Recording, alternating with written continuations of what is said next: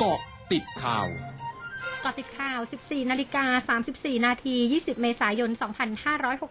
2565 นายประเสริฐจันทรรวงทอง สส นครราชสีมา และเลขาธิการพักเพื่อไทยเผย พักเพื่อไทยเตรียมจัดประชุมใหญ่สามัญประจำปี 2565 ในวันที่ 24 เมษายนนี้ ภายใต้ชื่องานแลนสไลด์เพื่อไทยเพื่อคนไทยทุกคน หวางเป้าเดินหน้าสร้างความเปลี่ยนแปลงให้ประชาชน หวังเลือกตั้งใหญ่ได้สส 250 ที่นั่ง นายแพทย์ประสิทธิ์วัฒนาภาคณะบดีคณะแพทยศาสตร์ศิริราชพยาบาลมองการที่ประเทศไทยจะตั้งเป้าในเดือนกรกฎาคมนี้ ให้โรคโควิด -19 เป็นโรคประจำถิ่นว่ามีความเป็นไปได้ แต่ต้องดูควบคู่กับข้อมูลการระบาดและสถานการณ์หลังสงกรานหากพุ่งสูงถึง 2-3 แสนรายต่อวันการติดเชื้อคงลงไม่ทัน อย่างไรก็ตามต้องดูว่าสถานการณ์จะเข้าสู่ 4 หลักเกณฑ์หรือไม่ คือติดเชื้อต่อวันน้อยกว่า 10,000 ราย อัตราการเสียชีวิตต่ำผู้ป่วยที่นอนในโรงพยาบาลอัตราคองเตียงอยู่ที่ร้อยละสิบและการฉีดวัคซีนที่มากพอ หากไทยเข้าสู่สี่หลักเกณฑ์ดังกล่าว การเข้าสู่โรคประจำถิ่นในเดือนกรกฎาคมนี้ก็มีโอกาส คณะกรรมการควบคุมโรคติดต่อจังหวัดนครราชสีมารายงานสถานการณ์โรคโควิด -19 วันนี้ พบผู้ติดเชื้อรายใหม่ 2,914 ราย แบ่งเป็นยืนยันผลตรวจ RT-PCR 305 ราย จากผลตรวจ ATK อีก 2,609 ราย มีผู้เสียชีวิตเพิ่ม 5 ราย รวมมีผู้เสียชีวิตสะสม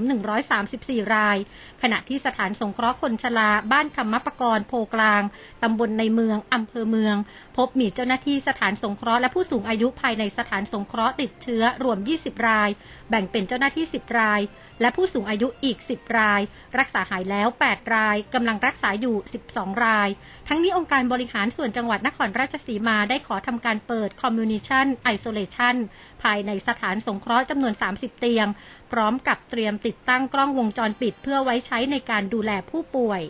ช่วงนี้ไปเกาะติดเลือกตั้งผู้ว่ากทมค่ะ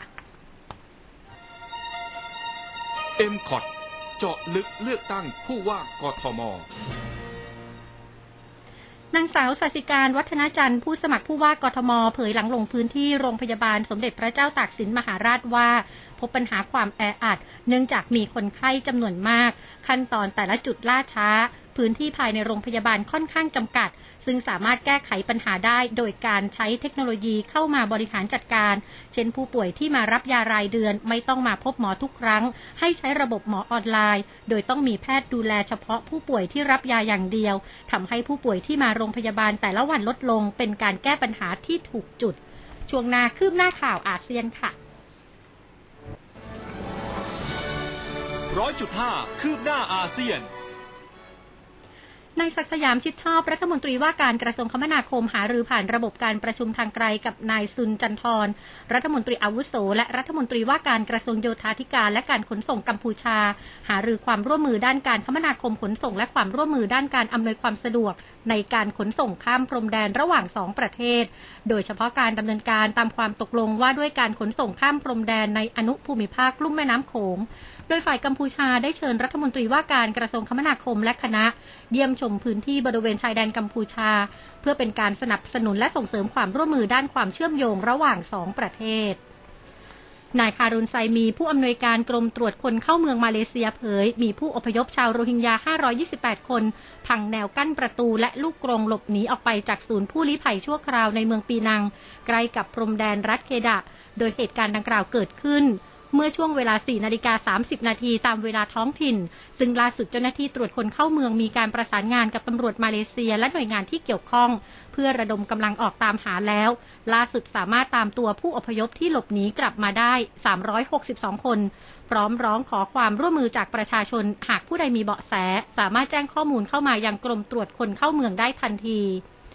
ขณะที่นายโมซูไฮลีโมเซน ผู้บัญชาการตำรวจปีนังระบุว่าจากการตามจับผู้หลบหนีครั้งนี้ มีรายงานผู้อพยพเสียชีวิตอย่างน้อย 6 ราย เป็นชาย2ราย หญิง 2 ราย และเด็กชายกับเด็กหญิงอีก 2 ราย เนื่องจากถูกรถชนขณะพยายามวิ่งข้ามถนนหลวง เพื่อหลบหนีเจ้าหน้าที่ กระทรวงสาธารณาสุขอินโดนีเซียรายงานในรอบ 24 ชั่วโมง มีผู้ติดเชื้อโควิด -19 รายใหม่ 837 ราย ส่งผลให้มีผู้ติดเชื้อสะสมอยู่ที่ 6,41,269 ราย ซึ่งสูงเป็นอันดับ 2 ในกลุ่มประเทศอาเซียนรองจากเวียดนาม ขณะที่มีผู้เสียชีวิตเพิ่ม 34 ราย ส่งผลให้มีผู้เสียชีวิตสะสม 155,937 ราย ซึ่งเป็นจำนวนสูงที่สุดในอาเซียน ทั้งหมดคือเกาะติดข่าวในช่วงนี้ภัยดัญญางานสถินรายงานค่ะ